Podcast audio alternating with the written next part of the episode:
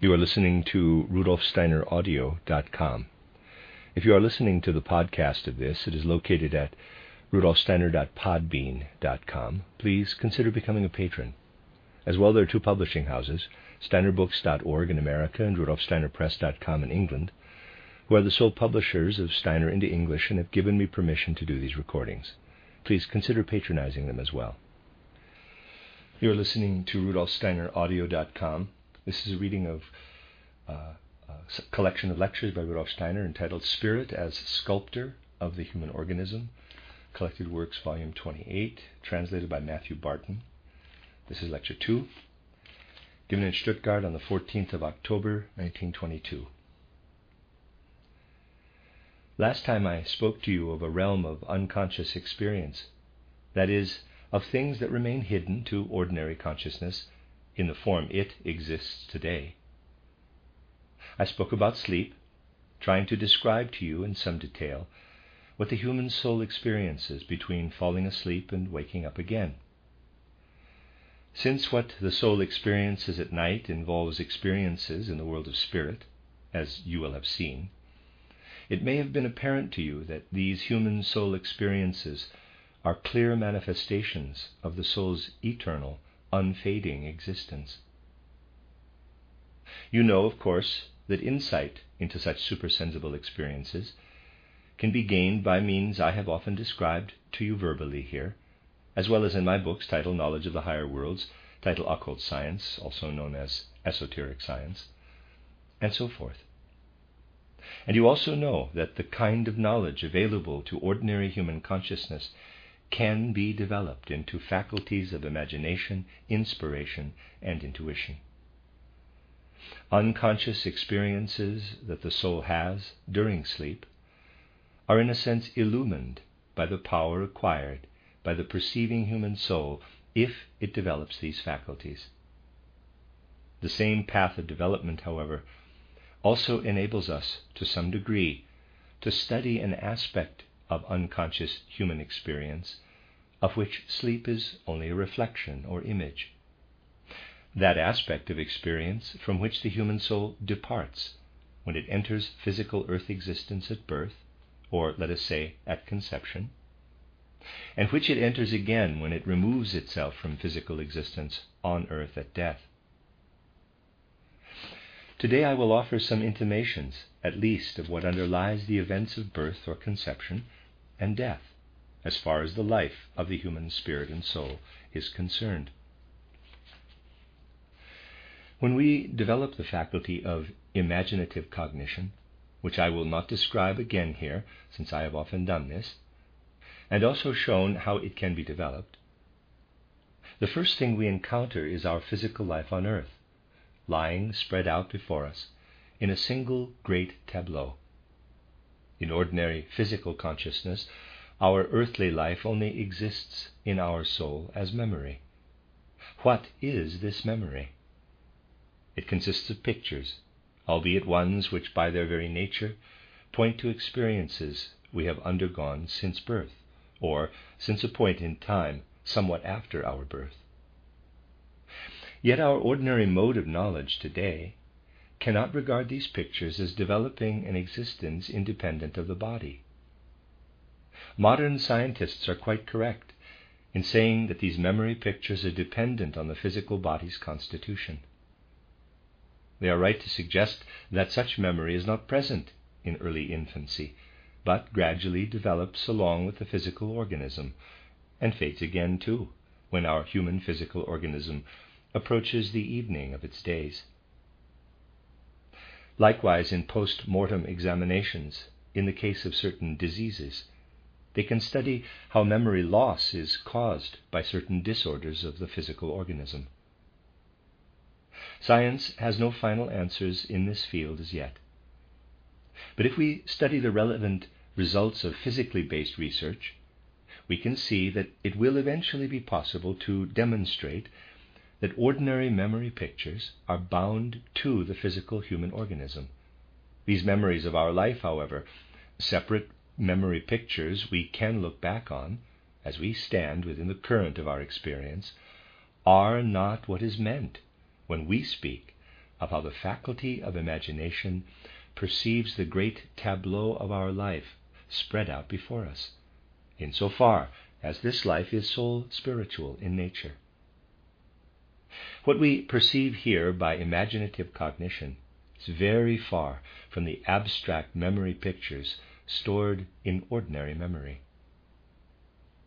The faculty of imagination experiences instead an active, organic life that is not passive, like memory pictures, but has an inner vigor, like the forces of growth at work in our organism, when, in assimilating external substances as food, we transform them in a wonderful way into what we need to constitute our organism. What lives and works in us creatively in this process is different from what exists in a more passive way in mere memory pictures. Consider thoughts which illumine our awareness. Certainly, we owe an infinite amount to the thinking capacity we develop in earthly existence, and only become human, really and fully aware of our human dignity, by virtue of this. Yet these are only fleeting images, bound to our physical organism as the flame is to the candle wax. When, by contrast, we use imaginative cognition to perceive the soul's spiritual life underlying physical existence on earth, and see a wondrous tableau unfolding before us, there is nothing passive about this, but it is inwardly alive. Spreading before us as qualities of soul and spirit, our direct vision of soul shows it to be, nevertheless, as real as an object of the outer world which our eyes perceive as red. In imaginative cognition, we can say that we now not only possess thoughts that flare up in our awareness, but in fact become conscious of the very powers at work within our organism. I was taken to task severely for once writing what was thought an absurd notion in my little book titled The Spiritual Guidance of Mankind and Humanity. There I stated that all the adult's wisdom accomplishes less than the wisdom of the small child, though this wisdom lives in him unconsciously. Simply look with the most scholarly and educated human knowledge at a human brain or the whole human organism in the first years of childhood, and discern how the infant first inwardly configures himself. Even the work of the most brilliant sculptor pales into insignificance compared to the vigorous sculptural activity accomplished by the child's powers of soul and spirit as he shapes and forms his brain. If we reflect on this and understand it, we gain real insight into the wisdom that holds sway here, a vigorous wisdom rather than one stored away in the human head for explaining the world. A wisdom that contains an organism of soul spiritual powers, which hour by hour really continue to penetrate the child's outer organism so as to make him fully human. Just try for a moment to hold in your mind a fleeting picture of what is at work there in such majestic wisdom that our reason and intellectual wisdom is left far behind. Of what is at work here in the child, and must work for long years out of the unconscious. Think, for instance, of the wondrous edifice of human language incorporated into the child. Try to form an image, albeit only an abstract one, of this active wisdom up to the point when we become sufficiently conscious of ourselves to make use of our reason and intellect. At which point one can say our reason creates an ephemeral wisdom in imitation of that greater wisdom which has first formed us out of inmost universal potencies. But we must also realize that at the same time as we develop human intellectual reason in what I would call the upper stratum of our being. What worked as a wonderful sculptor in us during childhood and elaborated our organism continues to hold sway in the lower strata of our human nature. And this founding system, this organism of powers, is what imaginative perception surveys in a whole unified tableau. Our imaginative faculty, therefore, does not see abstract memory pictures before it, which cannot be said to remain once the organism decays into its constituents, since they are bound to the organism. But instead, it perceives the system of powers that built up this organism and are therefore not bound to it. They are bound to it as little as the creative brilliance of the sculptor is bound to the material he shapes. For the sculptor's material to become what it does, it must first be shaped by his configuring energy. For us to form the physical organism we possess in earth existence these extra telluric, supersensible powers must underlie our physical life as soul spiritual organization. This is the first perception we acquire when we rise to imaginative cognition. But the moment we are able to perceive what works in us as spirit and soul during our life on earth, and is not merely dependent on the physical organism, but rather configures and shapes it. We also become able to look away from our earthly existence, to abstract from it, to use a rational expression in the same way that we can abstract or extrapolate from a thought in ordinary life. Through meditative exercises I have often described, we have to attain the power not just to look away from a thought or image, not just suppress it, but to root out what we have first energetically acquired in our perception of the soul and spirit working upon earthly existence. Root out this tableau of thoughts from our consciousness. As soon as we become able, in what I would call a perceiving selflessness, a perceiving altruism, to root out also from our inner vision what we ourselves are as soul and spirit during earthly life, then our truly eternal soul spiritual nature appears before our awareness. In fact, what we were before we descended from soul spiritual worlds into physical life appears before our awareness as actual soul spiritual being. We learn to look upon ourselves as human soul spiritual entelechy in pre birth existence. Learn to speak of this pre earthly existence not just in general abstract phrases, but to perceive its development. And some aspects of this development are what I wish to speak of today. Here in our earthly life, we feel ourselves connected with our physical body, or at least we do during waking life. However dim a sense of connection it is, this does exist, and we become especially aware of it when something in our physical body is not working properly, if we fall ill in some way.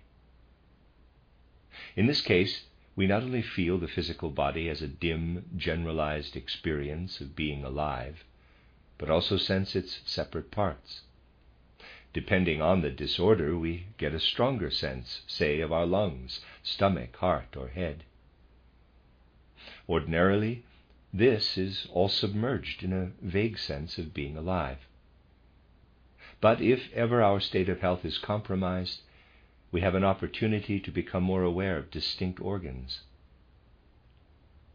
In waking consciousness between birth and death, we sense ourselves within our being as belonging to our physical body, to everything enclosed within our skin.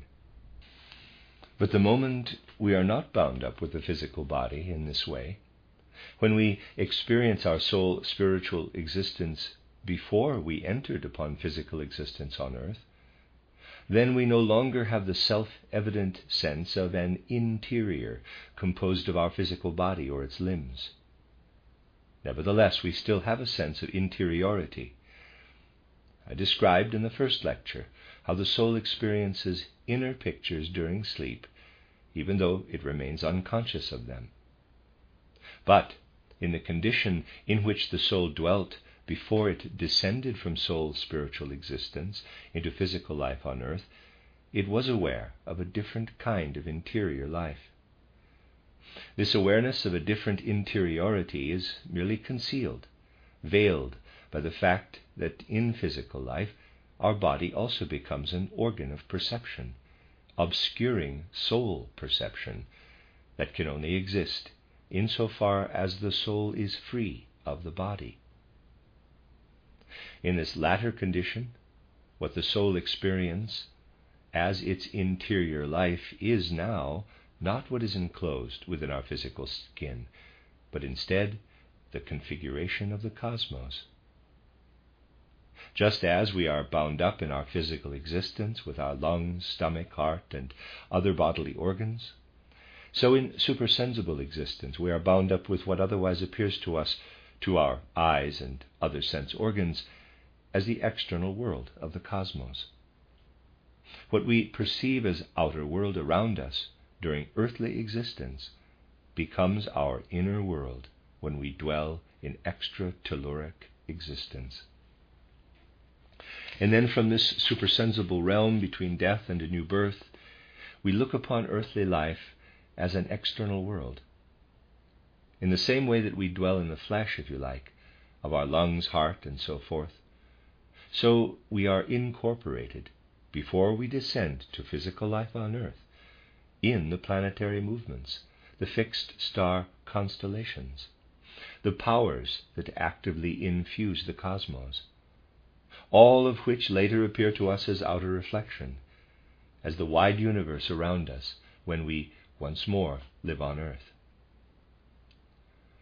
There is no need to be misled by the idea that the external world is anyway a single world for people on earth dwelling in separate bodies. The truly significant thing is that we have one world together when we live in extra telluric existence, and that the world possessed by one person is the same there as that possessed by another. Here, in life on earth, we are spatially separate because each of us is enclosed within our skin, whereas, after death, we maintain our distinct existence through inner strength of soul. In extra telluric existence, each person is an individual too, but is then separated not by space, but by inner cohering powers of soul. Yet into these cohering powers flows something that spiritually corresponds to the universe we see surrounding us in the physical reflections of the sun, moon, planets, and fixed stars. Here in earthly life, we look at another person and see only the form of his face, the light in his eyes, the movements of his body. And yet, since we ourselves are also beings of soul and spirit, it dawns on us what, that a soul and spirit are alive in these forms of his face, his gaze, the pink of his skin, and his movements. In the same way, someone able to look upon the soul and spirit of the world will see that modern astronomy is incorrect in its view of the sun and moon, the fixed stars, the planets and their movements as being only physical phenomena. Such a view is really the same as saying that the movements of our facial muscles, say, or of our eyelashes, are merely external shifts of position and not the expression of sentience and spirit. If we can see the soul and spirit in the world, we will recognize that the movements of sun and moon are as much the expression of a physiognomy of soul and spirit as are a person's facial expressions. The movements of the planets are likewise expressions of soul spiritual occurrences, in the same way that impulses of soul and spirit become manifest in our limbs and bodily movements.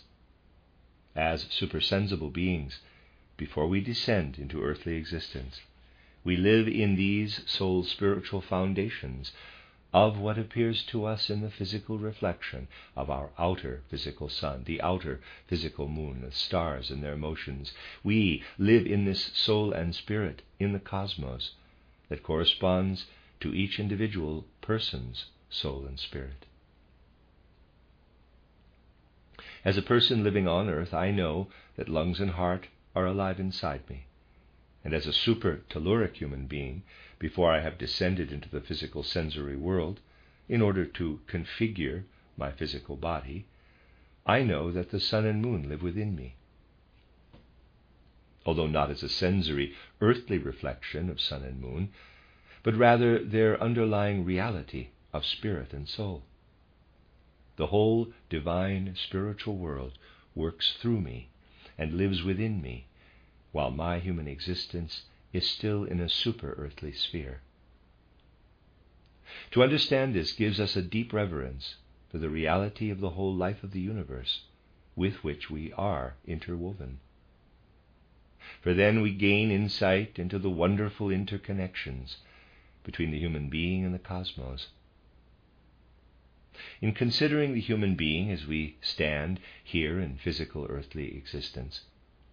We come to see that the confines of our skin enclose not only what can be physically discerned and what the anatomist can dissect and diagnose after death, but also the ultimate goal of all cosmic life.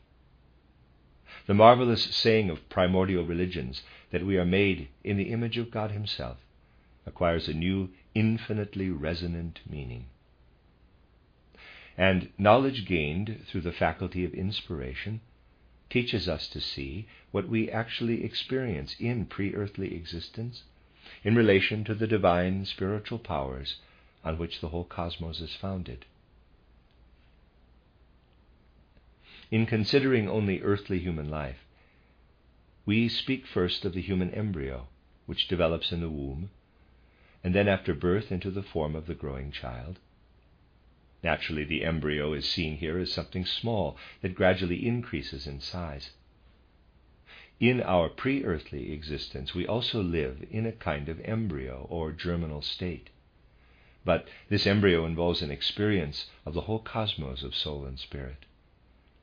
Here we have, in a sense, become one with the soul spiritual cosmos Divine spiritual powers indwell us, live and work within us, permeate us, and configure in us the grandeur of a spirit germ that contains in itself the powers that must pass through spiritual existence until the time of birth or conception, so that they can emerge again in earthly life, when, as its outer sculptor, we need to shape and elaborate our own physical organism. If we grasp this, we become aware of the miraculous nature of this physical organism. For as the goal of the cosmic germ of our inner life, we can experience its immeasurable grandeur through fully conscious soul spiritual vision. We acquire our physical embryo from the physical world, but our spiritual germ comes to us from the spiritual world. And before we descended to earth, physical earth existence, we were, you can say, a soul spiritual embryo poured out into the whole world, which subsequently united with the physical embryo that receives us as we come down into earth existence. Through the faculty of inspiration, we can gain insight into our pre earthly cosmic existence just as we know ourselves to be one with our physical organism here, this further insight shows us to be one with the whole world. Here, in this world, we look upon the external manifestations of spirit within nature and in human life, and have an intimation of the divine spirit behind these sensory phenomena. In pre earthly existence, we are imbued infused and interwoven with this divine spiritual existence.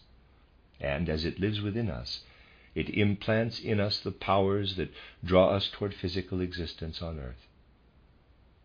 Just as we raise our eyes here to the wonderful star strewn heavens, so in gazing from extra telluric existence, we look upon the wondrous edifice of the physical human being living on earth.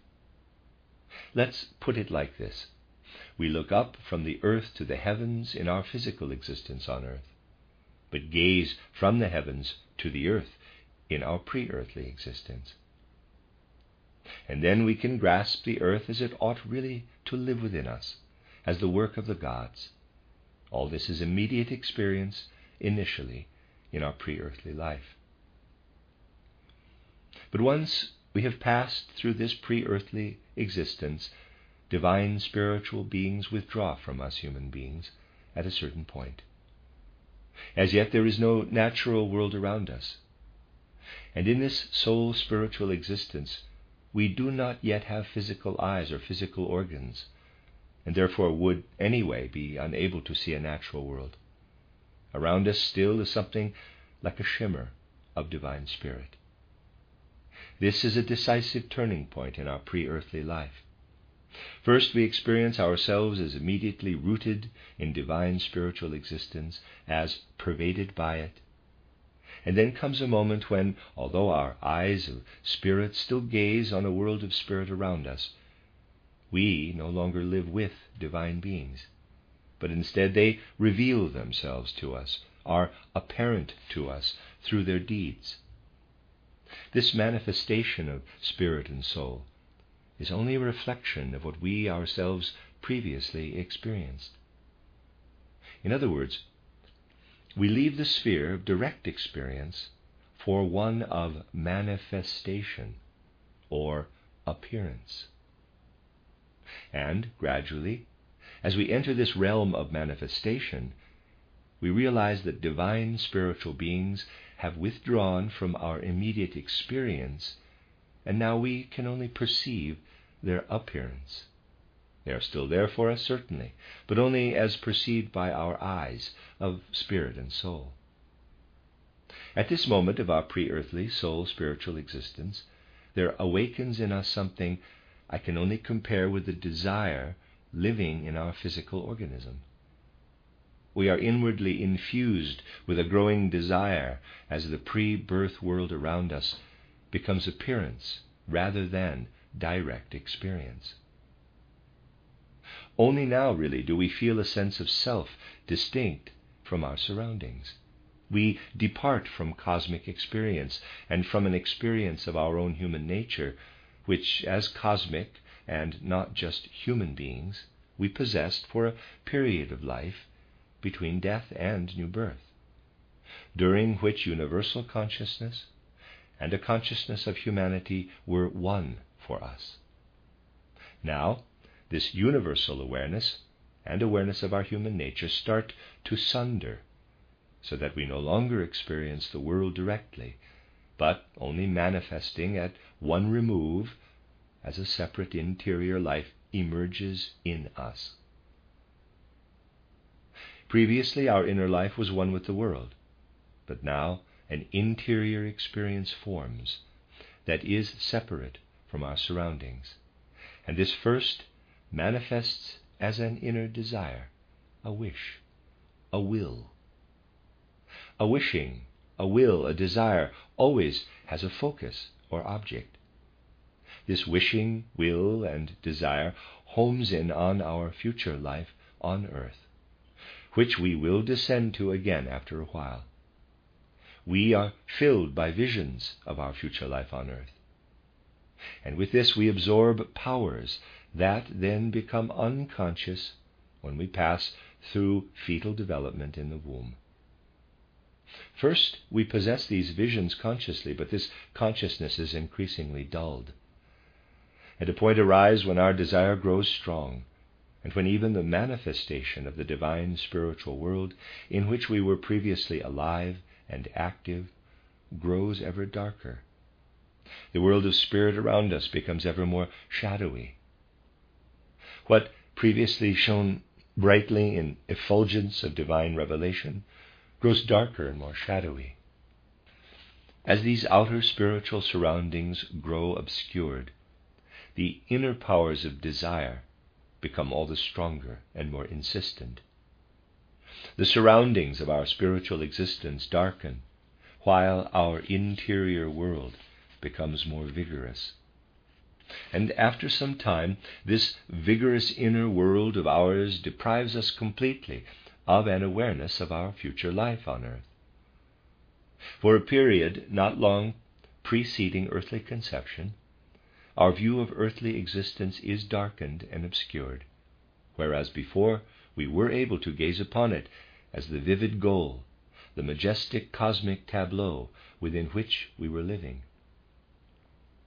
Now, though our view of the earth vanishes and is replaced instead by a different sight, not long before we descend to the earth, we lose our vision of the earth and instead gain vision of the etheric world. Our gaze opens to etheric phenomena that conceal light within them and life forces.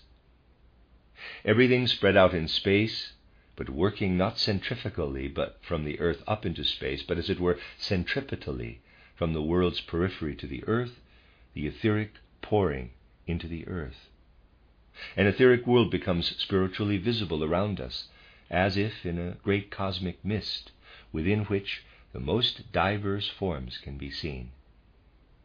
And from this etheric world, with the power we still possess, that of desire, we can draw our own ether body from the universal etheric, the cosmic mist. We can form it, and in doing so, we configure with this etheric body a reflection of what we once were previously in the soul spiritual world. We incorporate this ether body into what we meet coming toward us as genetic inheritance, the physical substantiality with which our forefathers endow us, and we descend to earthly existence. I have only briefly outlined what we perceive by the faculties of imagination and inspiration when we enlarge our awareness beyond the confines of ordinary earthly consciousness. During Earth evolution, as we progressed to the state of consciousness we possess today, which is strictly bound up with physical corporeality, we lost our original state of awareness, as I have often stated. I have pointed out that history really only describes the outward aspects of humanity's life on earth, and that we also need a soul history, which would show that we have not always had our modern state of consciousness. Today, people use the rational mind alone to create a synthesis of what their sensory organs perceive, and can only raise to their awareness what rises from their physical nature. The further back we trace past eras of humanity, the more we see that people once had a kind of primordial clairvoyance, albeit dreamlike in nature. What we can today acquire by the faculties of imagination and inspiration is a fully conscious perception, really just as conscious as mathematical thinking. In a former time, people had only a dull, dreamlike awareness, although it was one imbued with wisdom. These people of a former era not only sensed what modern human beings experience when they reflect upon themselves, but also had a clairvoyant feeling of what I described to you yesterday. If we return to the most ancient Egyptian era, and still further back to times of which no historical records are extant, of which only the kind of history I presented in my title Occult Science, also known as Esoteric Science, can tell us, we discover human beings who could gaze upon their pre earthly existence without the need for exercises such as I have often described to you. They could do so because something like a memory of this pre earthly existence still lived in their souls. Today, people have acquired their freedom at the expense of having only a faculty of memory in the form of abstract thoughts, of events and experiences during their earthly life. In primordial times, human beings could gaze into their souls and draw from within not only such memories of their current physical life, but also soul pictures of what I have described. Today we can recall by our ordinary faculties what we experienced twenty or thirty years ago. And in the same way, a person of more ancient times could, in a sense, recall what he had experienced in pre earthly existence and what I have presented to you today as the findings of spiritual science. In those ancient times, a person was as certain of his pre earthly existence as you are certain that you were not born yesterday, and had this certainty by virtue of what he experienced within his soul. This gave him the assurance that the intrinsic nature of his soul experience already existed in a soul spiritual world before he descended to physical earthly existence, and that this entelechy passes through the portal of death and is independent of the physical organism, both building up the physical organism for earthly existence and entering a continued existence after passing over the threshold of death. But what is it exactly that continues on after physical existence on earth? The thoughts we experience here on earth are bound up with the physical organism.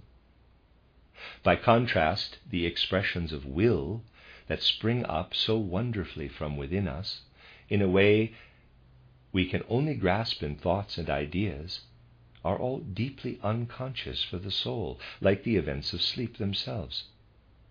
We know we wish to lift a hand or an arm, but have no idea what actually occurs between motivating between the motivating thought and the actual lifting of an arm.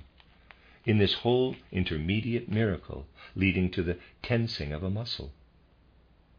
The will that rises in us remains largely unconscious, or in other words, is only reflected in our conscious mind. But if we study this life of will through the faculties of inspiration and intuition, we can make huge discoveries. In physical earthly existence, as considered only from an external perspective, we perform actions which a mater- materialistic age sees fit to believe are fully contained within this physical realm and have no further significance beyond it. But if we can look down into the true will nature of the human being, which remains unconscious to the ordinary waking mind, we find as we progress through our earthly existence something taking shape that is composed of an evaluation of our actions. And this does not arise from thinking, but from will. In the physical realm, we say that an action is good or bad, that we are satisfied or dissatisfied with it. We might believe that this is only an abstract judgment, which we add to the action. When we use true faculties of inspiration and intuition to gaze into the nature of the human will, we see that what is here only a thought, there becomes an actual being. We see how our evaluation of satisfaction or dissatisfaction with an action inwardly becomes a reality of the will, and how a whole being takes shape in the depths of our human nature. The countenance of this being, if I may put it like this, depends on the nature of our actions here in earthly existence. If we have done bad deeds which a fully developed human conscience cannot be happy with, a being ugly in countenance develops within us. Whereas if we have done deeds we can be satisfied with, a being with a sympathetic countenance emerges. So you see, the evaluation of our actions gives rise to an inner being in us when we are children, our thoughts are still working to shape our physical organism, after which they become abstract. And as our thoughts increasingly become dependent on the physical organism, because if you like a kind of let me read that again. And as our thoughts increasingly, increasingly become dependent on the physical organism, become, if you like, a kind of corpse in our physical organism, for they are not alive, they are dead thoughts. So at the same time, our moral nature stirs below in the unconscious, and we elaborate this ourselves during our lifetime. This moral being exists and unites with our I being. And it is this moral being that we then bear with us over the threshold of death when we enter the world of spirit. As we cross the threshold of death, and emerge into the world of spirit, You will find an account of this in my book titled Theosophy. We have laid aside our physical body and dwell in our etheric body, still retaining there an awareness of our earthly deeds. But this awareness starts to be infused with cosmic universal awareness. The etheric body resolves into the general world ether. Just as we gather it together before birth, so now it dissolves in the world ether. What I call the astral body in my book titled Theosophy is what we gradually live our way back into the cosmos with, at the same time united with our newly formed moral and spiritual organism. It is this we initially bear out with us as we find our way back into the cosmos. And now a task arises for us, connected with what I said about human sleep in our last lecture. I spoke of how we have the strength during sleep to re enter our physical organism by virtue of what we can call moon forces. These moon forces are what bring us back into physical earth existence and do so each and every morning. We find ourselves within this sphere of moon forces after we have laid aside our physical and etheric bodies. But that encompassing universal consciousness I described to you cannot be acquired within these moon forces, since here, through this moral earth organism, we have something that still ties us to the earth. We have to detach ourselves from the moon forces, leaving behind in the moon sphere what we ourselves have woven into being from the moral quality of our actions from all that we ourselves accomplished as moral or immoral actions. We have to leave this behind in the moon sphere and penetrate further into the sun sphere, the world of stars. Now we must not only enter the reflection of it, as I described in relation to sleep, but the real world of sun and stars as we detach ourselves from the moon sphere. Primordial humankind also had a clairvoyant awareness of this, and could speak of things we can only discover today by developing our powers of soul and spirit. Primordial human beings could speak of these things through the natural elemental powers innate in them. But they were at the same time always guided by the teachings that issued from the mysteries, as we are guided today by science by various educational establishments, which of course did not exist in more ancient times. The perception of life before birth and after death was in a sense governed by the higher knowledge of initiates of the mysteries. The latter knew by inner experience that the human being cannot release himself from the moon sphere after death by his own powers and they passed this insight on to the rest of primordial humanity. The initiates knew that a spiritual being must come from the cosmos to meet the human soul, and that the sun is the outward physical reflection of this being. This being had to come to meet them, had to draw them away from the moon sphere. They had to leave behind what they bore with them as guilt from their sojourn on earth, and were then led up into the guilt free sphere of the cosmos by what all ancient initiates called the great Sun Being, which was marvelously described in all the ancient mysteries. In those days, people were told that they needed the strength that comes that came toward them from the heavens. But at that time, people had a very different organization, as I have said, and possessed inner clairvoyant powers. While on earth they still knew from inner vision that there was a supersensible world, they really had no fear of death, for what was death? An experience in life and part of it. And they saw that they possessed something within them that was untouched by death, something in their body. And because it dwelt in their body, they could see how the sun being came toward them, whose help they could welcome after death. Implicit in the earthly advance of humanity is the fact that human beings have lost perception of their external nature. Humankind has acquired an intellectual mind completely bound up with the physical body and dependent on it. Our earthly consciousness depends on the way our physical body is organized.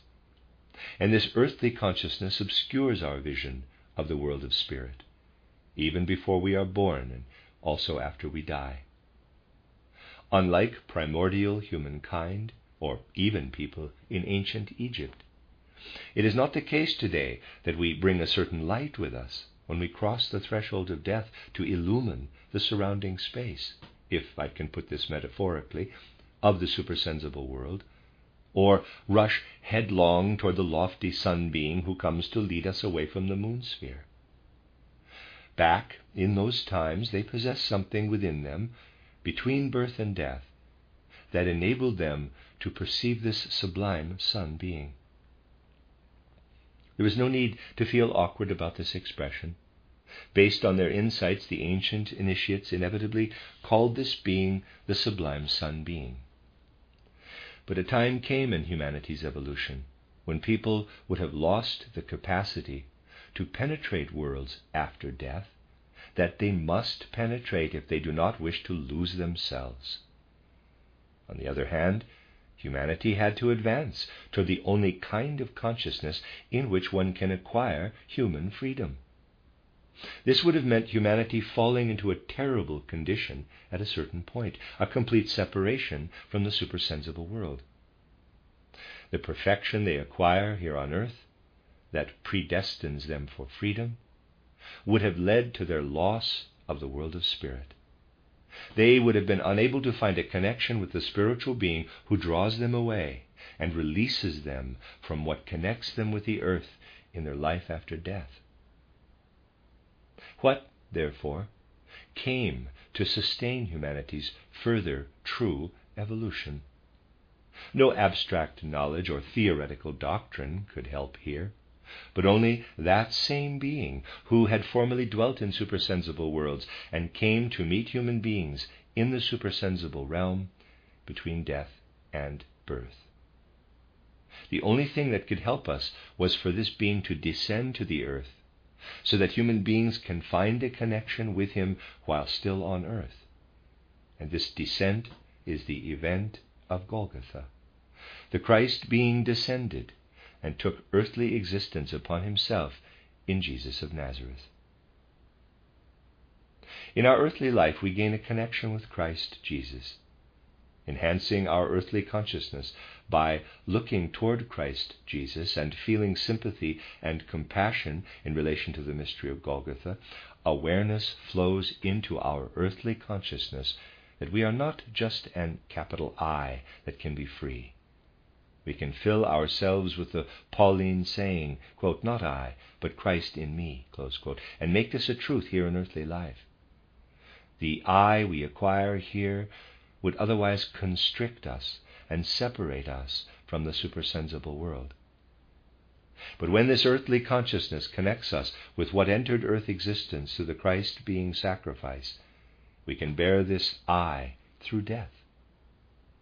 The capacity we formerly had only by virtue of possessing elementary powers is something we are now endowed with, since the mystery of Golgotha, by the connection of our mind and soul as earthly human beings with the Christ, with the mystery of Golgotha, which safeguards our life as we pass through the portal of death.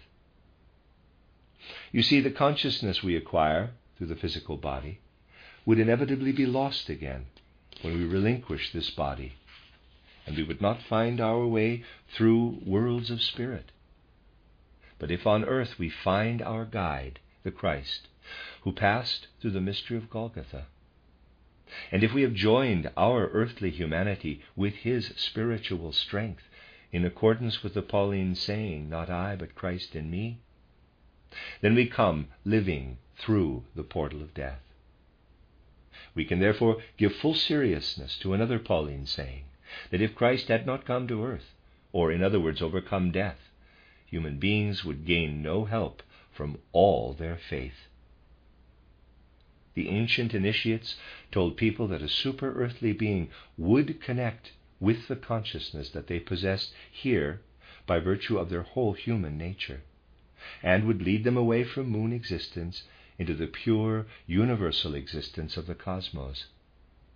Modern initiates must say instead, Consider what occurred through Christ at the mystery of Golgotha, and take up into your consciousness the substantiality of Christ with all its power.